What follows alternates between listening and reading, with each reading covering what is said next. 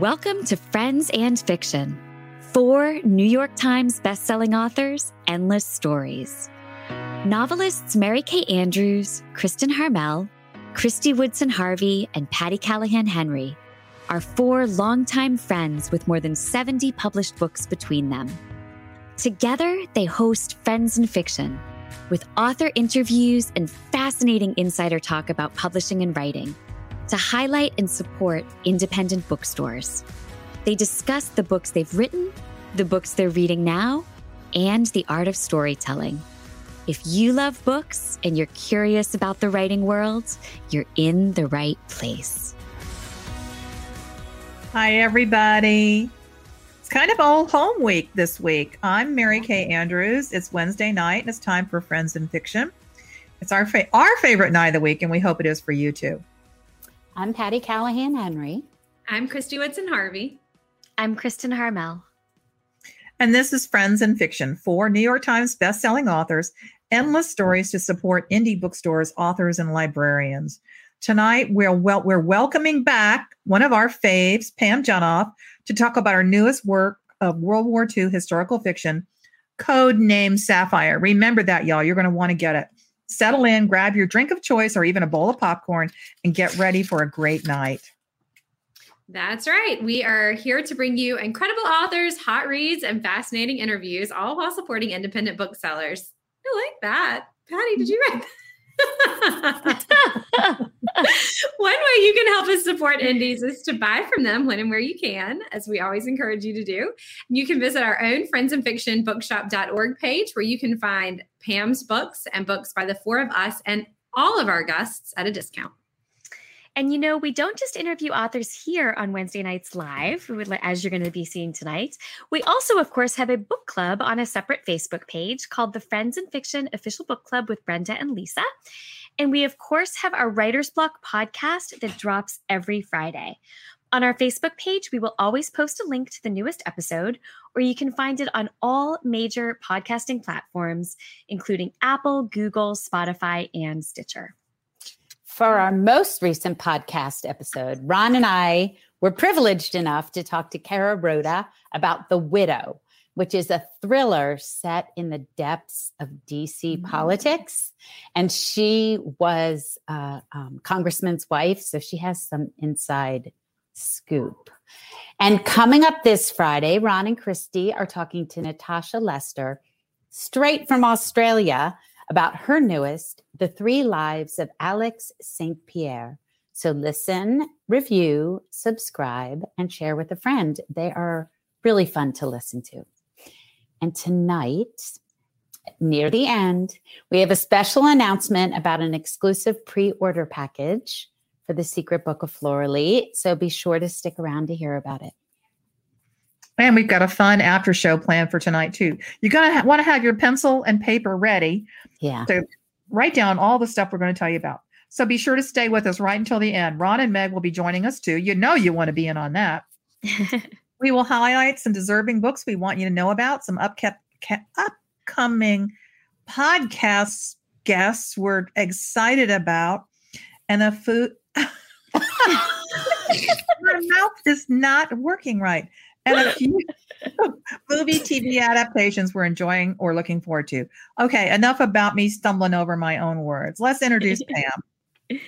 Pam is the New York Times bestselling author of more than a dozen novels, including The Orphan's Tale, which is MKA's personal favorite of Pam's novels, we'll have you know. Uh-huh. The Woman with the Blue Star and The Lost Girls of Paris. Booklist said that one of Pam's earlier novels, they say this about it Jenoff ably plumbs the concepts of courage, faith, and love against a dramatic ba- backdrop. But we promise that's not true of just one book. It's true of all her fiction, especially Code Name Sapphire. Yeah, absolutely. I've been reading her for years. I would totally agree. So, Pam holds a degree in international affairs from George Washington University, a degree in history from Cambridge, and a law degree from UPenn. So she's just your, you know, usual run of the mill slacker. She's just average. I know, I know. Pick yeah. up the pace, Pam. Yep. Average her novels, Joe. her novels are inspired by her experience working at the Pentagon and as a diplomat for the State State Department handling Holocaust issues in Poland. Pam teaches at Rutgers Law School and she lives outside Philadelphia with her husband, three children, and a varied menagerie. Her new novel her new novel, Codename Sapphire, for which Patty and I were both thrilled to provide blurbs, is set to be released on February 7th.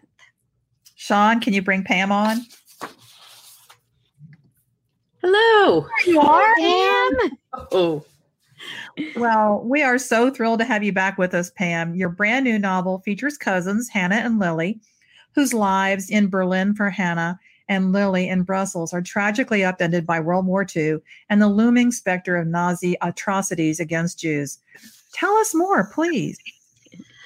So in my book, um, it starts with Hannah, and Hannah is a German Jewish woman. She was a political activist, and she needed to get out of occupied Europe. And so she set sail on a ship that was bound from North America, and that ship was tragically turned away from both Cuba and the United States. And so she was forced to come back to Europe, and she found herself landing in Brussels, where her cousin Lily lives. And Hannah and Lily haven't seen each other for years and years. They were friends as children, but they haven't seen each other in the intervening time period. But of course, Lily takes in Hannah into her home, where Lily lives with her husband and young son. Hannah is very grateful, but she still wants to get out of Europe. And so she connects with a woman named Micheline. And Micheline is the head of what is known as the Sapphire Line. It's an underground organization that is engaged in the work of getting downed Allied airmen out of occupied Europe. And Micheline and Hannah strike up this deal. Hannah agrees to work for the Sapphire Network. And in exchange, Micheline says she will help Hannah get out of Europe for good. But Hannah becomes involved too deeply in the work of the resistance organization, and a mishap and a case of mistaken identity result in Lily and her family being arrested. They are slated for deportation to Auschwitz, and Hannah knows she has to rescue them. And so, when um, they are set on a train bound east for the concentration camp, Hannah and her uh, cohorts from the resistance organization undertake a daring rescue attempt to free Lily and her family from the train. That is just like such a succinct um, I know. summary.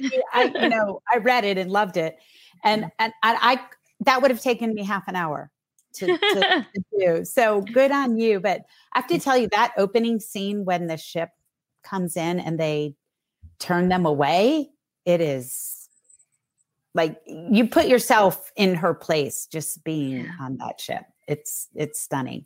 So you have enlightened so many readers about the incredible courage of women who face impossible challenges during World War II. How do you choose which real life characters you'll fictionalize? How do you, what nugget brought you, especially to the 23 year old Micheline in Codename Sapphire? What attracted you to her and to this story in general? So those are great questions. I have to tease them out. But when I I don't write I don't view myself as writing about real people because although I lived among the survivors for several years, I'm I'm never comfortable that those are quite my stories to tell. And so I'm always trying to get a little bit of distance in my fiction. And so I find a nugget of history that I'm inspired by and then I kind of world build around that. And in this case, let me back up. When I'm looking for that idea because I think we all have to look for them, I'm looking for what I call the gasp. Because if I can find a piece like of that. history that's so untold that it makes me gasp after all of these years, I'm hopeful that readers will feel the same way. And so in this the case of this book, the gasp was learning about the real life train that was headed from ah. Belgium to Auschwitz and the people that broke into this train. And after that gasp, I'm looking for the questions. I want to know how were these people brave enough to attempt this? And at the same time, why hadn't other people tried to do this elsewhere? And so mm-hmm. that's the jumping off point for me when I start to build the world. And you mm-hmm. asked specifically about Micheline. And so, you know, the real train was set in Brussels, and I've never worked with Belgium before in my writing. And as soon as you get into Belgium, you can't help but learn about these escape lines, the real mm, life escape lines that help the the the airmen and others just get out at such great cost. And the real lines were not called there was no real sapphire line. The real lines were called the Comet line and Dutch Paris, and there were Mm-hmm. several of them. Um, but when you start reading about these, you're amazed by the courage of the people, including the women. And in particular, there was a young woman named Andre who was the head of the real life Comet line, and she served as inspiration for my character, Michelle. Ah. I was wondering if it was a real person named, you know, Micheline, or if there was.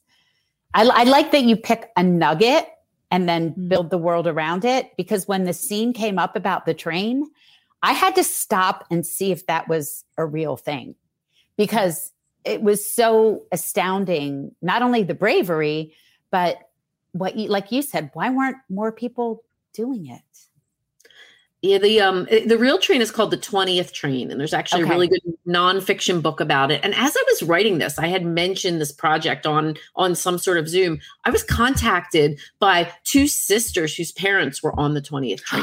No oh, way. wow. Oh, I just got Like, chills. all over afterward, but I actually heard from them, which was simply Oh amazing. my gosh. Oh. That is just it's incredible how things like that happen. I Yes. mean, when you when you start putting it out there and the things that come back to you, it's just like really magic.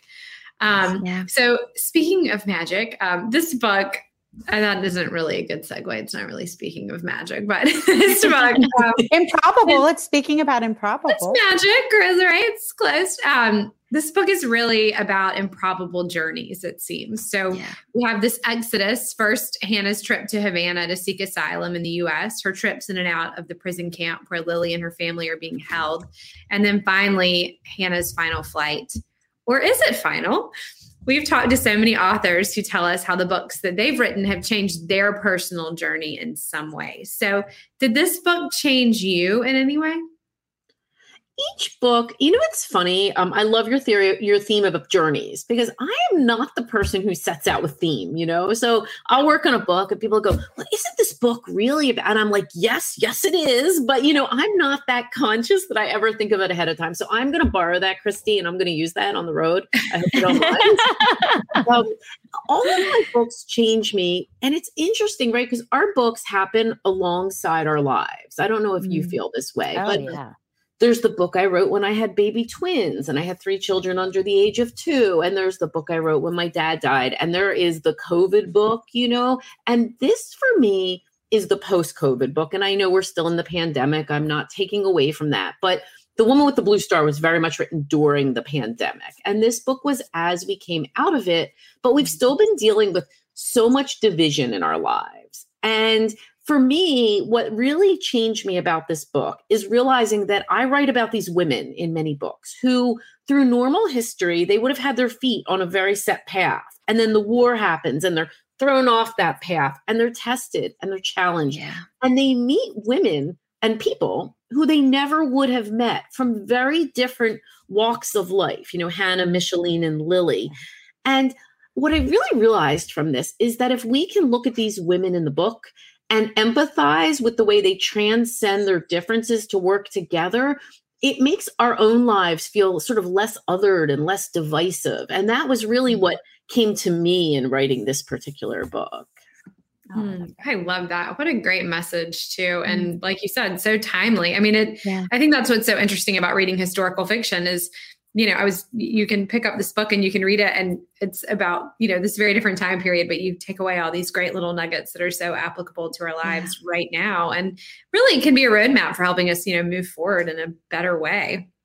Okay, so Pam, do you in any way, shape, or form see yourself possibly writing a sequel to Codename Sapphire? Ooh, I haven't thought about that. So I have written sequels before, like Commandant's Girl, Diplomat's Wife was the sequel. I've also written prequels because it had a prequel. I have a love hate relationship with sequels. I don't know how you feel about them Yeah. because it's really fun to show what comes afterward. You're stuck with a lot of history. And so Yeah. if in that first book someone wore like real thick glasses, and they wake mm-hmm. up in a prison in the second book, you better find them some glasses. Not going anywhere. Yeah. So I find I have a love hate relationship with Yeah. people. So I have certainly not contemplated it for this book. So I don't want to give anything away, but you and I should talk later about what you think I should do with that. Oh, I just found, you know, the end of the book, and I don't want any spoilers either because I want everybody to, my gosh, go get that book. Um, it did seem to me that maybe Hannah had more to tell. I love that. I love that. I will get to work. I mean, I'm working on something, but I will get to work on that. Worser, you say right, I write. Um, By popular now- Now, talking about um, Hannah, I am just fascinated by the contrast between these two vividly realized main characters who are cousins. You give us Hannah. She's an accomplished artist whose role in the resistance has been as an anti fascist cartoonist, and she's experienced firsthand the brutality of the Nazi raids on the Jewish quarter of Berlin. And then you give us Lily, her elegant cousin, a doctor's wife, a mom who's living in upper class comfort in Brussels, and she stubbornly clings to her belief that it can't happen here. And oh my gosh, did you strike a chord with me? Every time Lily kept saying it can't happen here. So, how did these two women come to be?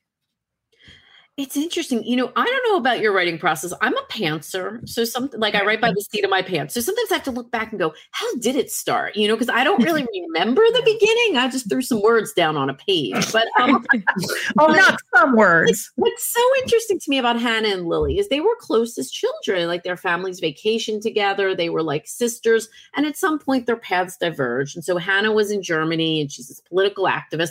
And Lily is very refined and she has moved to Belgium, right? Um, she her family originally, I think, moved to Antwerp and then she came to Brussels when she got married. And she's had this really elegant uh, existence and really sheltered life, even as an adult. And so what was fascinating to me in the history that kind of inspired this is I had never read about Belgium before. And the Germans didn't sort of initially steamroll over Brussels. They kind of came in with this pretense of what they called the good occupiers. Like, we're here, but it's not Good occupiers. the good occupiers. We're here but it's not going to be all that bad for you native belgian folk you know? And so lily was sort of buying into this like i'm a belgian citizen and you know sort of of a, of a more affluent class. And you know this may affect people and first it affects the the people who are immigrants or maybe don't have mm-hmm. citizen status and it comes closer and closer. And that's what i wanted to explore. And hannah shows up and she's like hey it's affecting everybody like pay attention. And this is such an important message for our lives today because whatever is going on you know the it, it, it's closer than you think. You have to pay Yeah. attention. Yeah, that is so true. Now, uh, Pam, everyone in the novel has such hard choices to make, but it, it seems to me that the gut wrenching choices that Lily and Hannah have to make in terms of things like loyalty to their family, loyalty to country, things like that, are, the hardest. And, and I mean, I think we can imagine ourselves um, in uh, in their shoes and faced with those decisions. Are those emotional, especially in light of the fact that you just said y- y- that you're a pantser? Are those emotional choices that you have to make when you're writing those characters? Like, are you on the emotional journey with those characters, making those decisions, wrestling with those choices? And did any of those choices surprise you? I am on the path with them. And I should say a little bit about where that sort of compulsion comes from for me. Um, you know, oh, I went to Poland more than 25 years ago and I was living over there. And I had a very modern life, but there were times that you would hear an old world siren or you would see a crowd. And it was a very visceral reaction that just kind of hurled me back, you know, in time. And it made me always wonder what I would have done in the circumstances if I had been there in the war, because I am not a brave human. Um, and so, you know, I thought Dorothy should have stayed in Oz. It was easier than coming back. And so I'm really not brave. And so I was wondering, I would not have helped the Germans, but I don't know if I would have been so brave, especially now that I have children. You know, I could have hidden in my basement for five years. And so in all of my writing, I want the readers to say, what would I have done in those circumstances? And it's just so important to me because history is not made up of big wars and battles. It's made up of an infinite number of individual choices.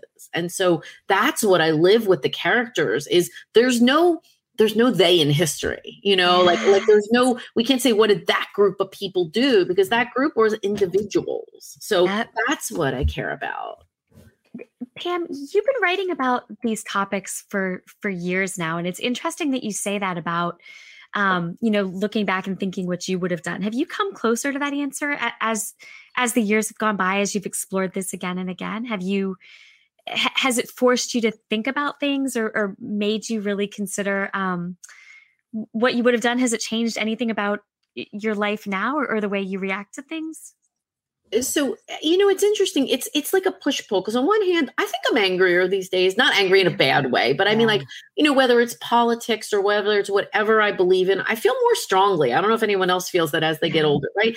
And um i have kids now which i didn't have when i lived in poland. I didn't have when i started writing. And on Wow. one hand that makes you more a little more fearful right? A little more cautious and protective but it also makes you stronger right and in your decisions and in standing up for the kind of world that we want our children to live in and so Yeah. i think ever so subtly not with great grand gestures but every so ever so subtly i've gone in the direction of the bravery um Yeah. i've not been tested the way that hannah and lily and micheline were um but you see these women and you say how can they make these choices when they have a family or you know how can they do Yeah. this and the other side is like how can they not Yes. Good Yeah. point. Yeah. I think almost any time we read these choices where women have to make choices between family, country, loyalty, Yeah. we can't help but think, what would I do? Our lives are so far. I mean, I've never been to Poland, but our lives are so far removed from this. But when we read a book like yours, we are so in it. Yeah. I am in that apartment. I am on that ship. I am on that train. Like, Yeah. what would I do? So, Yeah. thank you I'm in the pastry shop. sounds good I'm in the pub. Um, like, do you want to take some live questions, Mary Kay? Yeah. Go, Yeah, go um, it. Yeah, let's let's ask some live questions. Patty, do you want to go first? Yeah. So two people are asking the same question. So I'm going to grab those.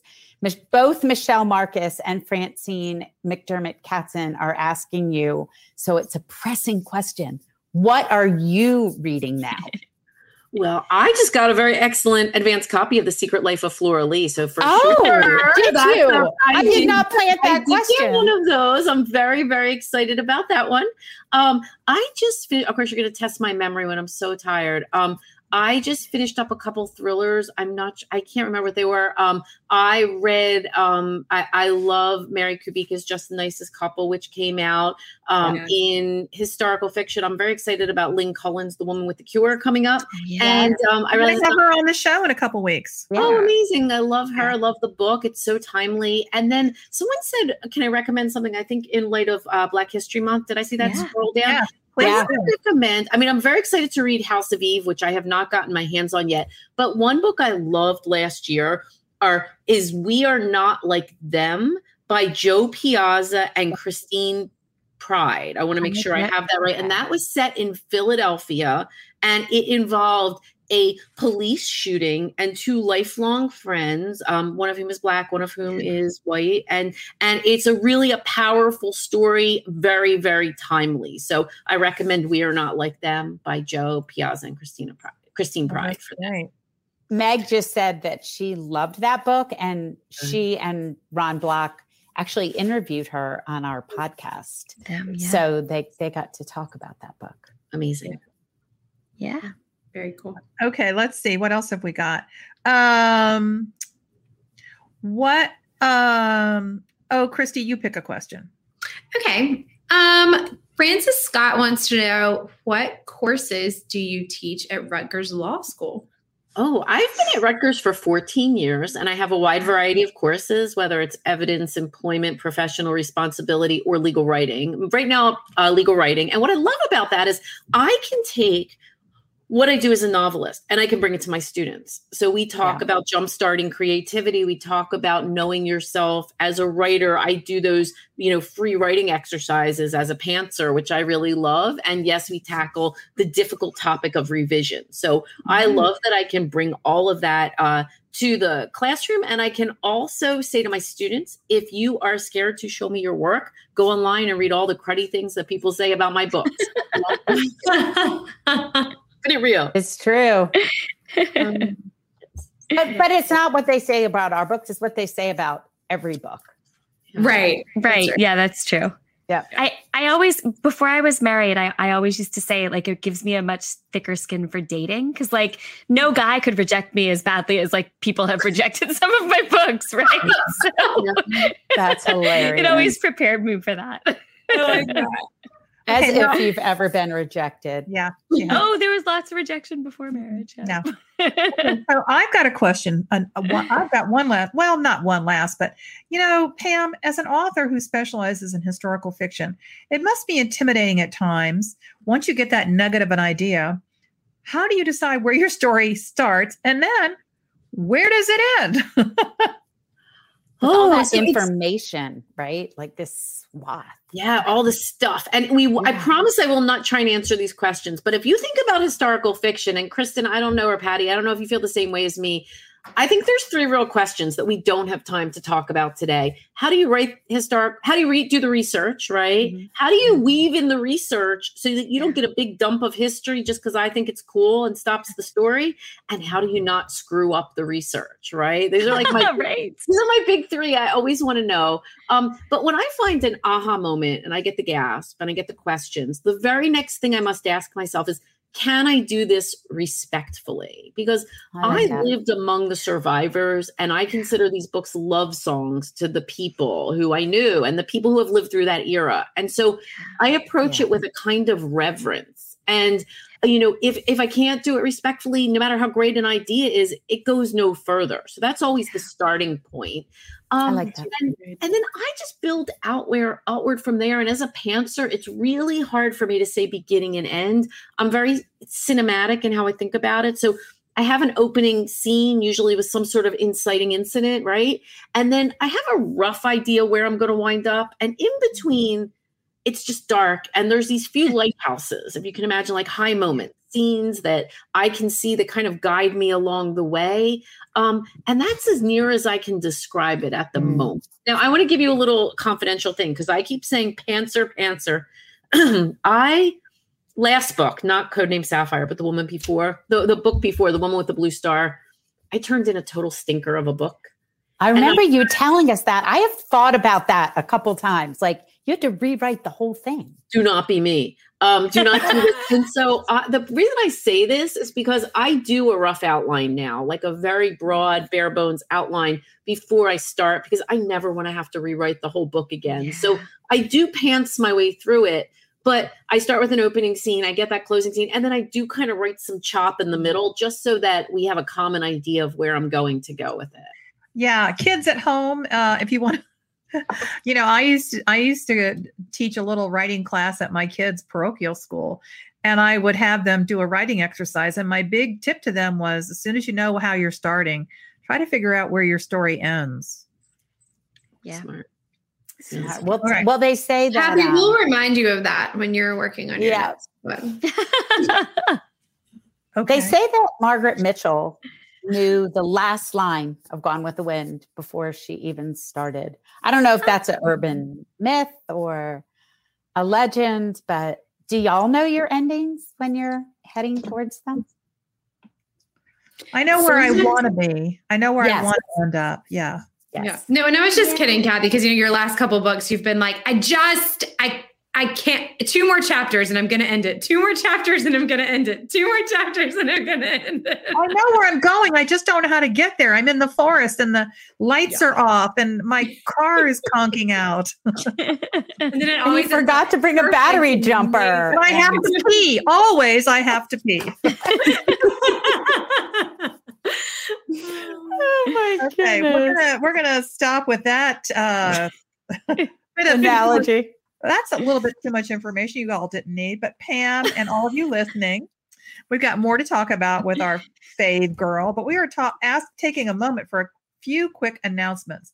Patty, you want to tell us about your pre-order gift? Yes, I can tell you really quickly, but I'm really excited about this, y'all. I have been working on it for months and I've been hinting at it, but if you pre-order The Secret Book of Flora Lee, I think Sean has a graphic. Um, there are two things you can get. One is a short story I wrote after I met the most enchanting 92 year old woman outside of London. In 1939, she was a child evacuee, just like my characters, Hazel and Flora Lee. And her story was so inspiring.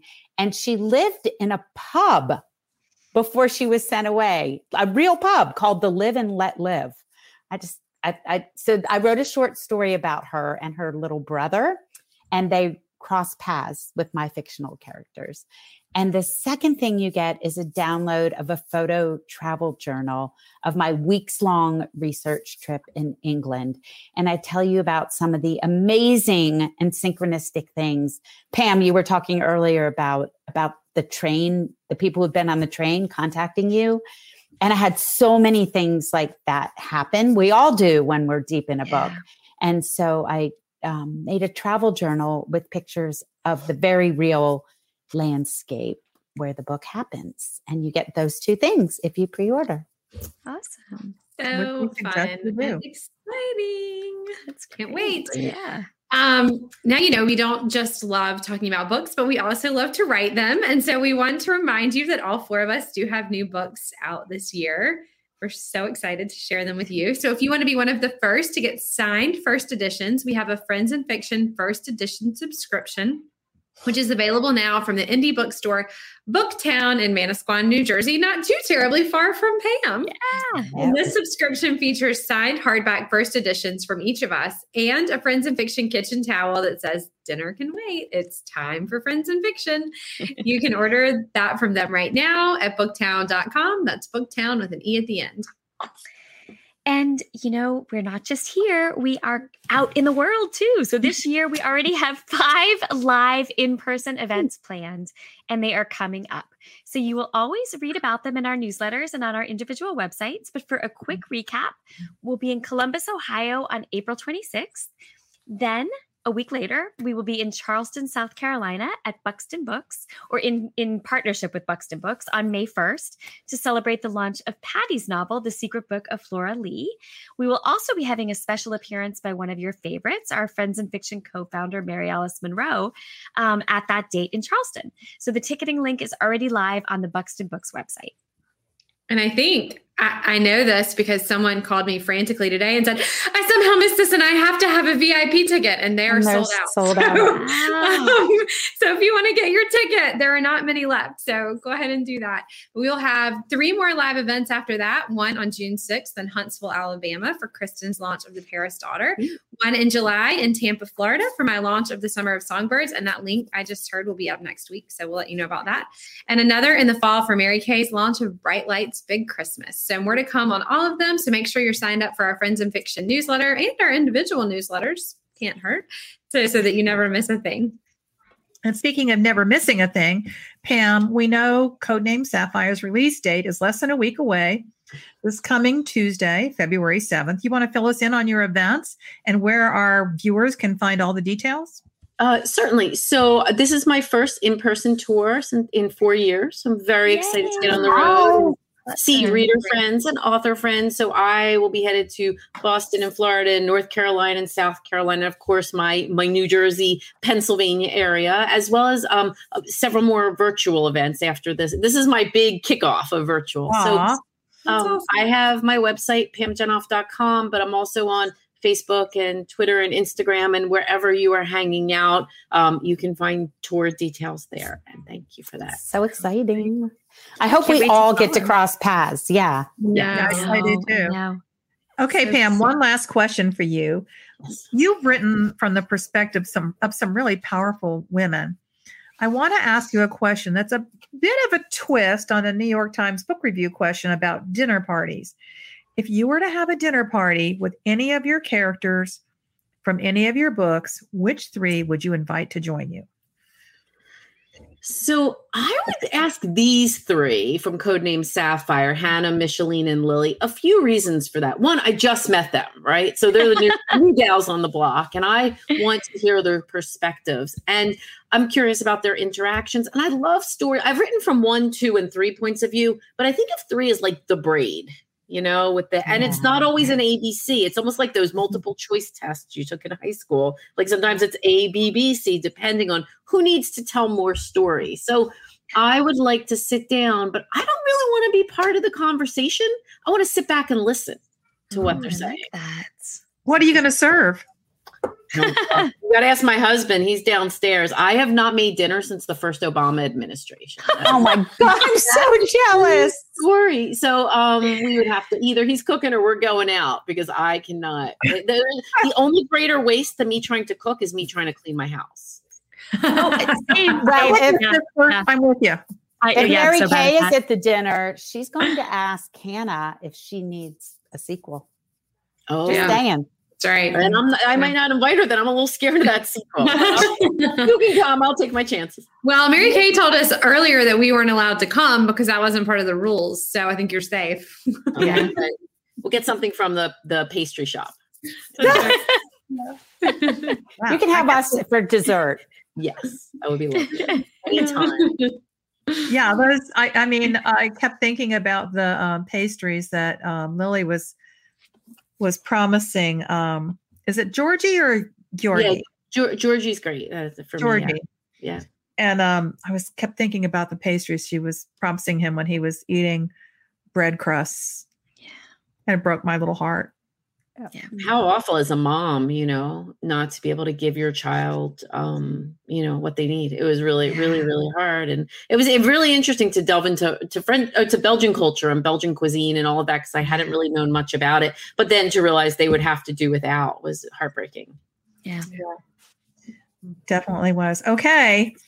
Well, that was that was a downer of a question to end. We're not ending yet, but we are kind of.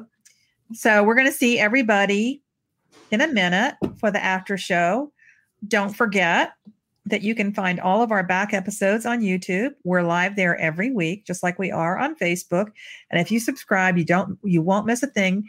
Don't forget, I want to remind everybody, sometimes we overlook the fact how important pre-orders are mm. for the health of a book and its author. So even though Pam's book doesn't come out until next week, Get it now. we uh, Pam, we would be so grateful, and Pam would be so grateful if you would pre-order through bookshop.org. You can do that right off our website. Uh, you can look on Pam's website and find out where she's going to be. And I bet they're going to have some pre-signed books, aren't they, Pam? They are, and my local indie actually has me personalize them and then mails them out as well. And tell us what that local indie is. So that's Inkwood Books in Haddonfield, New Jersey. And I'm also, by the way, I'm headed to Booktowne, which you all were talking about. And I'm going to find, I want to see if I can order early your box set with the kitchen towel. I hope you that's awesome. All right, everybody. We'll see you back in a minute. Don't forget about all of our after, all of our back episodes on Facebook and you know YouTube too. And if you subscribe, you won't miss a thing. Stick around, and we will see you for a few minutes after the after show. Pam, thanks so much for being with us tonight. Pam. Thanks, You're Pam. awesome. Good luck on the road. Good luck. Bye. Bye. Good night. Welcome back, everybody. Uh, you know, you make friends in this business. And you know, there are a lot of them you don't. I mean, I met Pam at a um, I think at a ALA, American Library Association event. And sometimes you just you just click with the I mean, not just sometimes, but lots of times. Anyway, we loved having Pam. What a great night, right? Before we leave you tonight, we, you know, people always ask, what are we reading? What are we loving? And so um, let's do that. And by the way, in case I forgot, we've got our um, what, what do we call Mag? Do we call her? Oh, she's our uh, Managing Managing director. managing our our- manage our manage meg, megaging director, managing, magazine director. That works. title. Meg Walker, live from Oceanport. Hello. Jersey Shore, and we've got Ron Block, uh, rock Hey, star librarian, the Hi, curator, Ron. creator. um, Hello, Writer's hello. Okay, so let's let's talk about what, what we're reading, reading and loving.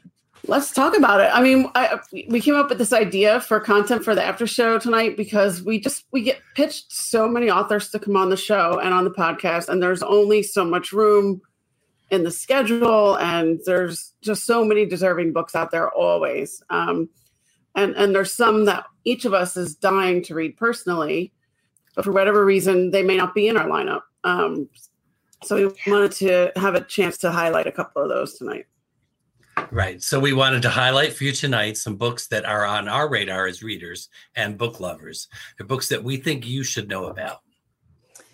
And y'all out there, the community, the best community on the internet, to be honest, Absolutely. is filled. It really is. Try and find another group as wonderful Totally. as as our community. It's true. And y'all are Can't such prolific readers. So today's the first of the month. Rabbit, rabbit, rabbit.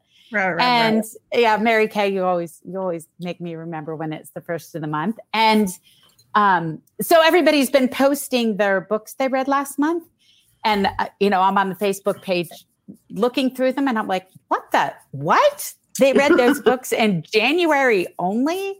Yeah. So y'all are Yes. amazing prolific readers. So you know that we have loads more that you're reading or adding to your to be read piles. So chime in on the comments about any others that you think the friends and fiction world should be aware of, and we're going to tell you some of ours. Yeah. Um, for me, it's this thriller by Jordan Harper. Everybody knows, and it is getting huge buzz right now, and with good reason. It's a wildly propulsive thrill ride through the seamy underworld underworld of Hollywood black bag crisis management. I mean, the blurbs are from like Michael Connelly, James Patterson, Dennis Lehane, S.A. Co- Co- Cosby. So, um, I mean, I burned through it this weekend in like two days. You've already finished it? I already told you, I, yeah, I burned through it. it? Amazing. The cover, if you look at it closely, it's got that lady's eyes on the top. oh, like, does it? oh yeah. yeah. Oh, I I know. didn't notice that at first. I didn't spend that much time because as soon as I opened it, it was like, Okay, nice. adding it. I Yeah. can't wait. I have a copy of that, so I can't wait. Well, I'm cheating and I have two because, well, this is sort of a funny story. So I said, oh my gosh, I just finished um, Hannah McKinnon's new book, which is The Darlings. Here's the cover. I just blurbed it. It's wonderful. It's out on Cape Cod and it's just this like just delicious family saga that you just can't help but get like super caught up in. And um, anyway, I loved it. Couldn't put it down. And I blurbed it. And Meg said, Oh, Hannah Mary McKinnon's new book. And then we were laughing because we were like, oh my gosh, can you imagine how much person. they get confused? Um, but this is another book that I'm so excited about The Revenge List. Um, about a woman who is going to anger management, and part of the process is literally making a revenge list. And I was like, "Whoa, this is such a good premise for a book. So, um, does did we want to go around and talk about like people who would be on ours? No, no, no. Yes, Uh, yes. No. Um, it's just it, it. These are two amazing books, two very different genres, two very different authors. Happen to have a very similar name. That is so funny. Um, the topic of revenge is a good segue into one of the books I wanted to mention, which is called Regrets Only by Kieran Scott. Um, this one is so good. Uh, I I read yeah, It's yeah, a great it's great cover. cover. Great It really title. is, yeah. Yeah. Yeah. Yeah, it, it is absolutely. So um it's kind of this uh this collection of rich mom politics, social scheming, and there's this delicious murder mystery at the center of it all. So um it's just a lot of fun and it's it's it's like just a fast read and one of those reads where you're like like because there's just so many twists like so many things happen. So i really liked regrets only. And then completely different but also amazing is times undoing by cheryl a. Head which is about a young Black journalist in the present day trying to solve the mystery of her great grandfather's murder in segregated Birmingham many decades ago.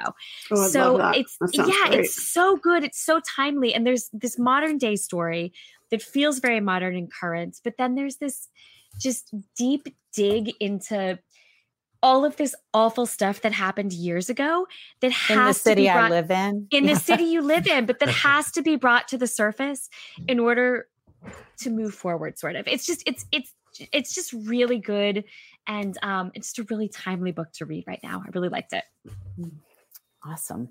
Is it? I wonder. I need to look it up. I wonder if the the author is from Birmingham or has any connections to Birmingham. I don't Because it's a com- Birmingham is a complicated history, man. Well, you know, it, it's interesting because so much of it is about these families that existed in Birmingham then yeah. and that are still around now trying to protect these secrets. Oh, of that, you know- course. oh, it's so interesting. Yeah, I loved it. Um, okay, so I'm going to talk to you about a couple books. The first is The Dig. It is by a woman named Anne Burt, and it is about Sarajevo born siblings. And when they, a bomb goes off in Sarajevo, and they end up moving to a Midwestern family in the 1990s. And she goes back when her brother is missing and it's it's this kind of race against the clock fast moving book with um, Sarajevo as part of the backdrop. And I am obsessed with this book. Um, it is called The Whalebone Theater, and it's a thick one. It's a big one. So I've been reading it for a while on and off. I think twice I've put it on my What is Patti Reading on the newsletter. Um, because uh, you know I sometimes have to stop and catch up on reading for us or blurbs and go back to it. But it is a, it was a Jenna pick, and it's in my favorite setting, the English countryside, from the mm. seaside to the country, and it's narrated by this charming girl in the beginning and then woman named Christabel Seagrave. And it, it feels Mary Kay a lot like our one of our favorites, Kate Morton, until it Oh. until we get into World War II. It's really hard to summarize and impossible to put down. The language is really poetic and it is really immersive. Awesome. Oh, and the author grew up where it's set in Dorset. So you can tell that she knows every smell, taste, That's crash of the wave, clink of the pebbles down on the beach. It's it's really amazing. Oh, that sounds You know, good. y'all, I just have to add something onto my house now. Another new room to put all these. I know, right? Right? Exactly. It's. Seriously. Oh, I'm up. I'm up. Um, so I have um, this is on my TBR pile, Demon Copperhead by um, So good. Barbara Kingsolver. Um, it's inspired by Charles Dickens' David Copperfield, but it takes place in modern day Appalachia. And there's, it's um, apparently, I haven't read it yet, but it's like dark and there's foster care and Yeah. addiction, a lot of tough subjects, but I love stuff like that. Um, she's just a brilliant, brilliant writer, as you might know from Yes. the Poisonwood Bible and, and books she's written prior. Um, this was just announced as Oprah's next book club pick. It was named to New York Times list of 10 books, best books of the year for 2022. It's literally everywhere. You can't avoid it. I Yeah. can't wait to read it. I stopped into my local indie over the weekend with my husband. He wanted to buy um, Rick Rubin's new, the music producer, Rick Rubin's new book on creativity. and they Oh, didn't have, it. Oh, you do? Oh, I can't. So we can't wait to get it. They didn't have it, but they're ordering it. But while we were there, Karen, the store owner, just was like, "You can't leave here without this book on Demon Copperhead." So I bought it. Um, and then my next pick is literally, I I think I just chose it for the cover because I I love it. It's just like grabbing me right in the sweet spot. It is called "Really Good," actually, by Monica. Oh, Love I it. see. Right, and I mean like that cover is so perfect, right? And um, if you look on Instagram, people are doing I can't. What do you call that, Kristy? You probably. Yeah, When you put the, the, book up in your recreation. Yes. Um, so it's supposed to be hilarious. The author is a comedian and an essayist, and she's also a screenwriter for television. And she's written for shows like, oh, I don't know, a little something called Schitt's Creek. What's So- that? What's that? I haven't watched it three times. I've watched it four. Right? Yeah. Yeah. So literally best cover ever, and so um, I pick a book by its cover for sure. I'm taking I'm taking that one on vacation Absolutely. I love That's love that cover. So I'm going to go completely the opposite with this pick. I am devouring How to Sell a Haunted House by Grady Hendrix. I Woohoo. first uh, his first uh, book that really got me was um, My Best Friend's Exorcism, which is now I think on Amazon Prime as a series are going to be soon. But in this one, I I feel like he's like not matured, but like he's gotten deeper into his characters. But it's equally terrifying and heartfelt. It's about uh, a woman who loses her parents in an accident, and her and her brother never got along, and she has to go back home to Charleston to kind of figure things out and, and settle the estate and things. However, um, there's a lot of dolls. Her mother was a puppeteer, and she collected Oh, creepy dolls Creepy. creepy dolls, creepy dolls.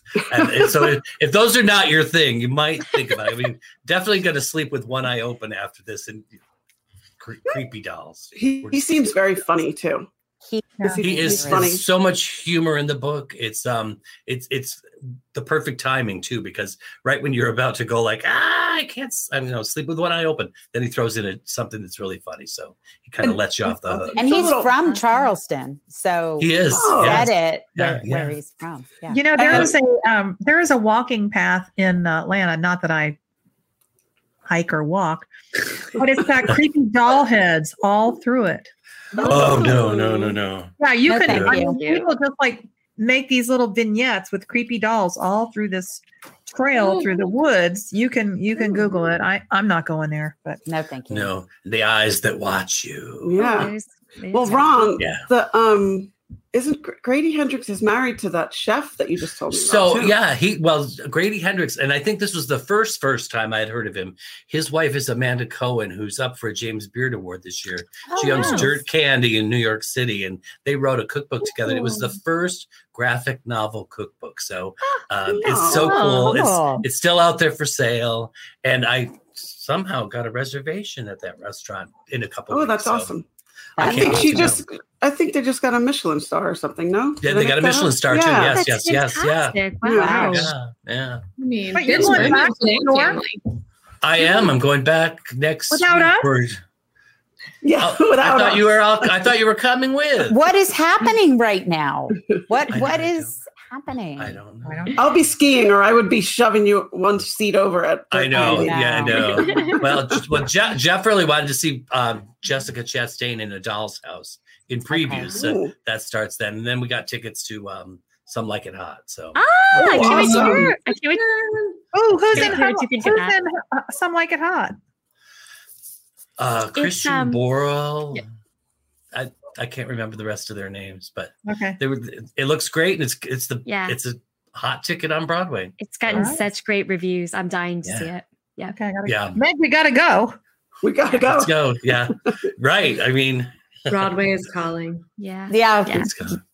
fire up the I- F and F bus, man. Yeah. Let's talk Do about it. what's coming up on the podcast, guys. How about that? Yeah. Um, so we also wanted to highlight some of the upcoming guests. Uh, we're really excited for these interviews coming up, and I think Kristy's going to start.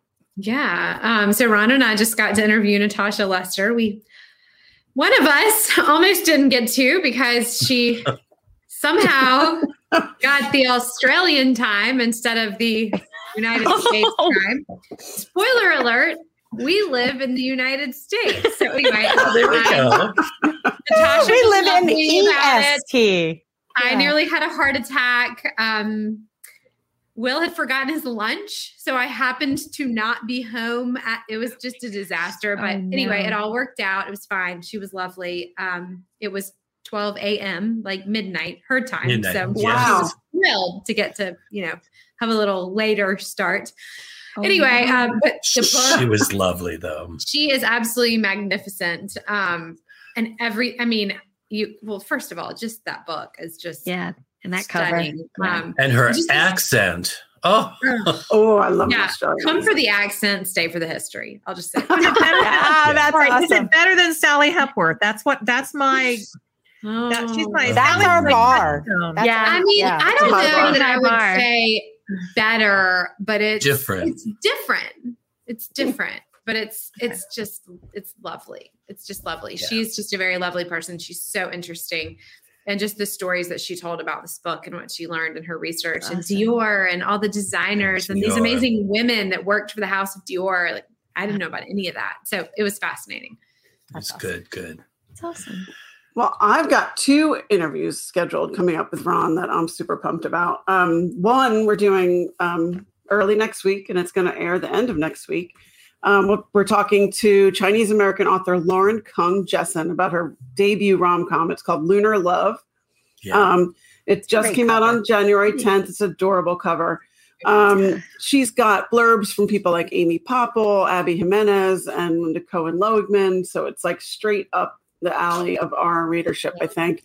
Um, it's a cute enemies to lovers story, and it's a, all about uh, a Los Angeles based Chinese zodiac matchmaker. So uh, fun. a young girl inherits her grandmother's matchmaking business, and uh, mayhem ensues, let's say. Oh, I gotta Um, read Sounds that. I great. It's that. cute. Oh, it's it's cute so good. far. Yeah. yeah. Um, it's great how it matches up tradition with modern technology too. Yeah, it's cool. It's fun. Right, because there's the Chinese zodiac, the old school stuff, and then there's this app. Um, also, in a real pinch me moment, I think for both me and for Ron, because I'm a Oh total God, fan, yes. a total fangirl. But we're going to talk to Rebecca Makkai about her novel. I have some questions for you. Um, that book comes out February 21st. Her last book was called The Great Believers. I don't know how many of you guys have read that, but it was nominated for both the Pulitzer and the National Book Award. She's a real schlub.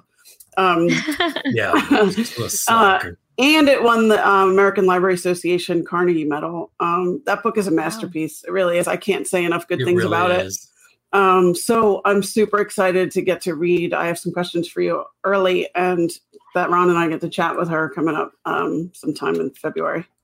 That's awesome. Yeah, and then Yeah. I am reading, and we're gonna Ron and I are gonna chat with Kristin Mei Chase about a book that's, I mean, a topic that's dear to my heart since I apparently am on the Elvis beat full time.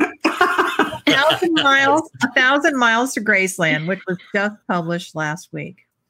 Great. It's so good too. It's like mother daughter and and trying to fix their issues. Well, but it's still hysterically funny. Road trip, yeah, it's it's Road fun. trip. Oh, cool. Wigs, nails, you know. The ah, whole nine. that's awesome. I'm in. I'm in. Yep. Okay, so I am going to talk about one of the ones I've, I got to read this book early. Um, Jenny Jackson, and she wrote Pineapple Street, coming out in March. That's Mary Kay is going to join me for that, and um, got it today. date. Yep. Uh, next week we're gonna no, not next week. No, that's something else. Um, Pineapple. it's a debut novel from Jenny, who's actually a longtime VP and executive editor at Alfred uh, Knopf's. And she's been doing that for years, and now she's just kind of jumped into this. So we can't wait to talk to her about that switching roles. Um, it features uh, Darlie, Sasha, and Georgiana. They're three women who are part of a ridiculously wealthy family that lives in Brooklyn Heights. Uh, it's so funny. It- it's such a great exploration of the haves and have-nots, but it's also a fully relevant look at our, our larger society and people with money and how they look at their relationship to each other and the world in changing times. So it's really funny and it's really kind of kind of heavy too. a Sounds bit, great. It's just a great Sounds read. fantastic. And the other one, oh my God, this one, I, I I'm just about to start reading this one, but I can't wait. Uh, Patti and I are going to interview Jessa Maxwell about this book called The Golden Spoon, which is also coming out in March. Uh, it's uh, the, Oh, the tagline is "At last, a baking show with a murder." right, That's awesome. right. Just It's- what we've been waiting for. right, just we've been waiting for it. It's a cross between the Great British Baking Show and Clue, with a little only murders in the building thrown in. Ooh, Uh, sounds we, I can't wait to talk to Jessa about this and find out how she put this all together. So it's yeah, all of these, and I feel so popular. I get all these people joining me on the podcast. Awesome. That's so great. Great. So Jessa, that's her debut, and um, we share an editor. So Oh, Oh, well, I I got the book when I was in New York a couple times ago, and I started reading it on the plane, and I was like. Oh, It is. It's really clever and fun, and it's gotten a starred Kirkus, a starred Library Journal. So I, we can't wait to talk to her. Lots The of other- awesome. And the other one we have coming up straight away is When the Moon Turns Blue. That's and pretty. by Pamela Terry. And if you remember last year, Pam was on for the debut episode for her first novel, which was The Sweet Taste of Muscadines. And so this is her second novel, and it does not read like a sophomore novel. This is such a great small town Georgia community novel about families. But it all starts when um, there is an ice storm and a Confederate statue gets torn down. Huh. Mm. And the whole town is trying to figure out what happened, who to blame. And the tagline at the end is one one of my favorite. It says um, something to the effect of when you find out that the people you love you might not like or something like that. Oh, interesting. Ooh. yeah, it's it's really good. Her her characterization is astounding. She you feel like you know everybody in the book by the third chapter. And then Ron and I, of course, are so excited to talk to one of my all-time favorite authors Mine too. for 25 years now, and that's Elizabeth Berg. Um, and this is called, isn't that a gorgeous cover? Yeah, really Love it. Earth's the right place for love. What a great title. Elizabeth Berg is the first author that I ever went to a speech or a signing and raised my hand and asked a question. Oh, Wow. What a nice wow, wow, wow. It was like 25 years ago. I just have been, she's just such a warm hearted. But if you loved the story of Arthur Truelove, um, this is about Arthur Truelove when he was Arthur Moses and fell in love and was Yeah. a shy young man. The prequel. Oh. It's the prequel. Oh, that's awesome. And anything Elizabeth Berg writes, man, it just, So just full of feels heart. like an old full of friend. heart, and yeah. I love her writing. Yeah. Oh, that's great.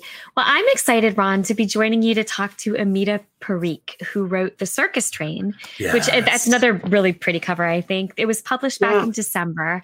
This is actually her debut novel, and it was such a great debut. Um, it was a book of the month pick, which I mean, imagine having that happen with your debut. That's incredible. Yeah. But it, it's um, it's set largely during World War II, and it has sort of all the glitter and darkness of mid-century circus life right? So it's about this family who travels around this circus in europe right as world war ii is kind of approaching. But it has these dark edges that grow darker as the shadow of war moves in. And then the characters in the circus have to make these impossible decisions.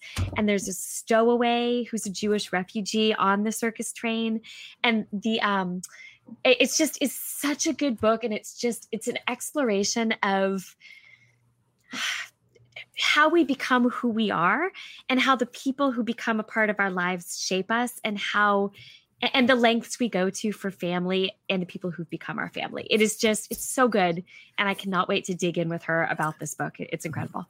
I'm gonna neither. have She to- was I'm going to have Go to stop sleeping to read all these books. I know. I know, right? Yeah, yeah. the, the We're circus writing. train was also was Okay. also the number one library reads pick for December. That's Oh, wow.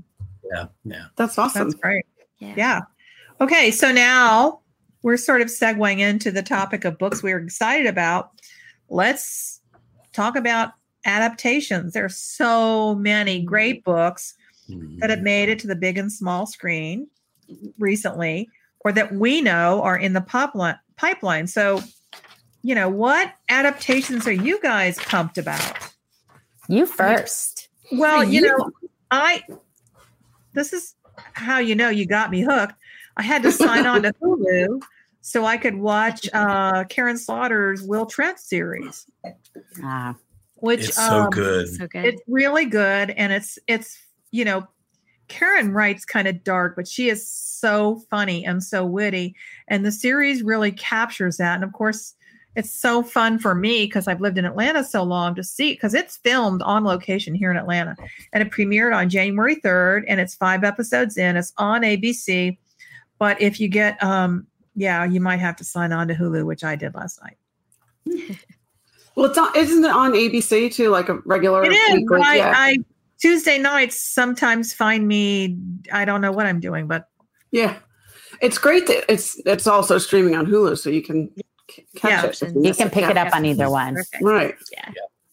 I am really excited for Daisy Jones and the Six. Oh, you and the whole world, right? I mean, Next week. but um, when I listened to that audiobook, Kristy knows this is, I was an evangelist for that audiobook. I was telling everybody I knew, listen to the audio. And whenever somebody puts it on the page, what audio should I listen to? I'm like, Daisy Jones and the Six. And I think it was one of the really first fantastic, like, um, full cast audiobooks that came out. Um, so I actually never read the book. I only listened to it on audio, but I'm excited for it. And um, Elvis Presley's granddaughter, Riley, is Daisy Jones. Yeah, it looks I can't wait. March 3rd. It looks Not that- so good. March Not that I'm not that I'm counting the days, but yeah. March 3rd on Amazon Prime. On Amazon Prime. Yeah, Yeah. watch wait. watch party. Let's have a watch Yeah. party. Let's have a watch Oh, I love that. Exactly. Deal. Um, you know the uh, Louise Penny's Three Pines series is also on Amazon Oh, Prime. I, I know we, I know we've talked about that. I, I binged it um, when it, uh, it I, well, I binged what was available and then I caught up with the rest of the episodes. But the whole first season's there now, and that's that's really good. I think they did a good job capturing the heart of. Yeah. uh, I've watched the Armand first two Cast. and I'm really, really into it. Yeah. They're Yeah. really, yeah, I'm I, I check it really out. liked those. And then as far as what's coming, I'm really excited about the last thing he told me, which is based on the Laura Dave novel. Mhm. Um, it stars Jennifer Garner, who I really like. Yeah. And um, it was I, I liked that book a lot, and I I can see exactly how it would be translated to screen, and I'm just excited to see like what their vision is. What for they it. So I think with it. that's yeah, I, I'm excited Yes. about it. So that's coming April 14th, and of course Laura Dave has a background. Um, ha- has some background with screenwriting also Yeah. so i'm i'm always interested when a novelist with that kind of a background writes a novel and then the film is er, it, the, then the book is adapted um Yeah, so that'll Megan really interesting Meg and I listened to that on book tour it's really good last year, Yeah. year before. Yeah, it was great. I, I definitely want to watch it now that we listened. And I mean, Yeah. And we had her on the show. She was Yeah. here. she's Yeah. fantastic. I, I- coming I coming wait. April 14th on Apple TV. I'm sorry, Salt is barking, and there's just not much that I can do about it from up here. So, um, but I just have to say, are you there, God? It's me, Margaret. I mean, mean, I cannot on. wait. I think the trailer just released like a couple days ago, and I watched it, and I was like, "Oh my gosh, this is going to be so great!" So, book your slumber parties, ladies. I mean, we got to be there for Judy. think something popped up in my feed about it a couple of weeks ago, and I immediately texted all my girlfriends from high school, and I was like, uh, "Mark April twenty eighth on your calendar. We are definitely going to the movies to see the Judy I mean- Blume movie." Oh, yeah, I have to see if I can get Molly to go. Oh oh, yeah, that'd be perfect. It's a great, great idea. So, if anybody's been hearing me yap for the last oh year plus, I am so excited and scared because I don't know what they're going to do with it for the upcoming Apple TV series Lessons in Chemistry. So Um, it's Bonnie Garmus's blockbuster just sh- is showing no sign of slowing down on the. It No. was number Best-selling one on the. New York Number Times. Again, again. yes, so Again. great. For weeks and weeks and weeks. But it's such a, such an original and great story, and it looks like there. I saw some early production stills, and it just really looks like they're taking great care for with each character. If you go to IMDb, you can look at all the characters' faces, and of course, Brie Larson is executive producer, and she stars as uh, Elizabeth Zott, and the rest of the cast is kind of cool too. It's Beau Bridges and uh, Lewis Pullman, who's actually the son of Bill Pullman, and Oh, he was in a movie last year that I don't think if well maybe maybe you saw it, Top Gun Maverick. Oh yeah, he played. Oh, Uh, that little- that. Oh, that That little, little nothing flick? movie. Yeah. Anyway. he played. Yeah. Um, he played the son of of his best friend. Of of Yeah. Yep. yeah. But it's um it, it's it's going to be ex- it's going to be great. There's no release date yet, but it's coming, and I will be front row. Oh, that's awesome. Awesome. All right, Meg, take Oh. us take us speaking of um, Top Gun. Okay, Meg, take us home. well, there's a few that are out already that I wondered if anyone's seen. Has anyone gone to see um, a man called Otto? Not yet. No, but I Not want to. I'll watch Not yet. anything. I'll watch Not yet. anything Tom Hanks is in. Yeah, I anything. know. 100%. I'm just so curious because I mean, uh, I think it's pronounced Ove, right? That's how you say Ove. the original. so. A man called Ove. And then they changed it.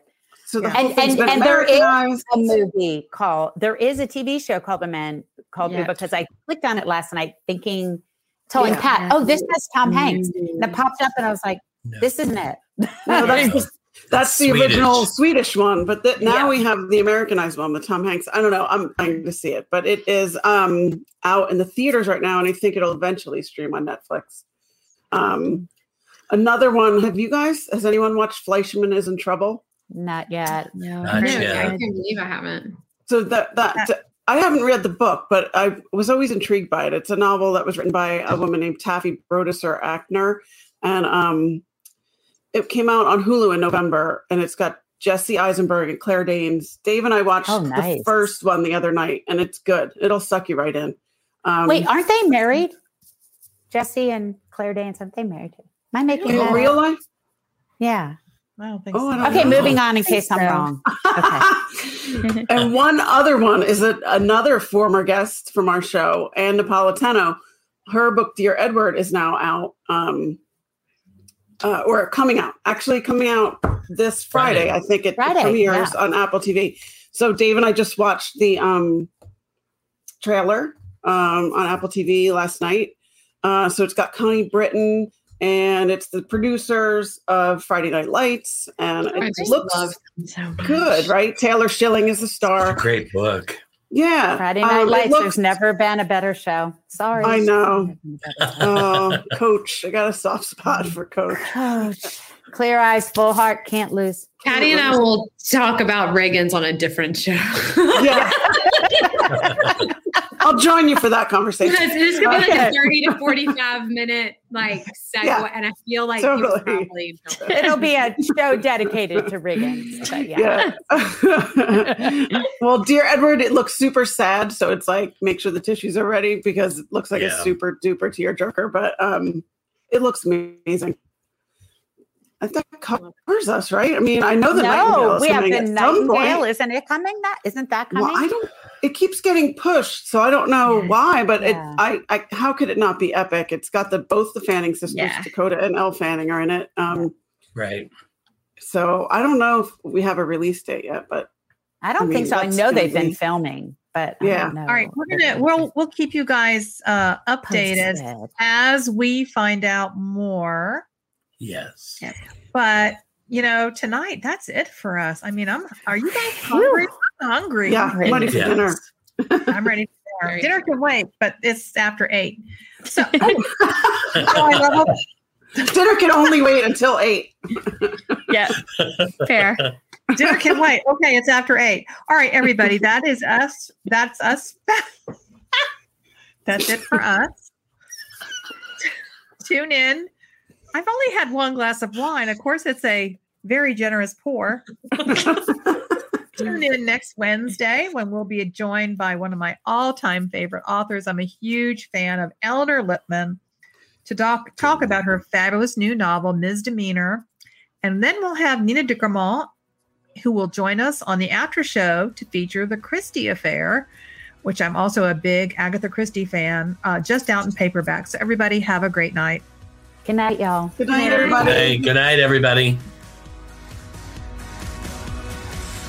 Thank you for tuning in.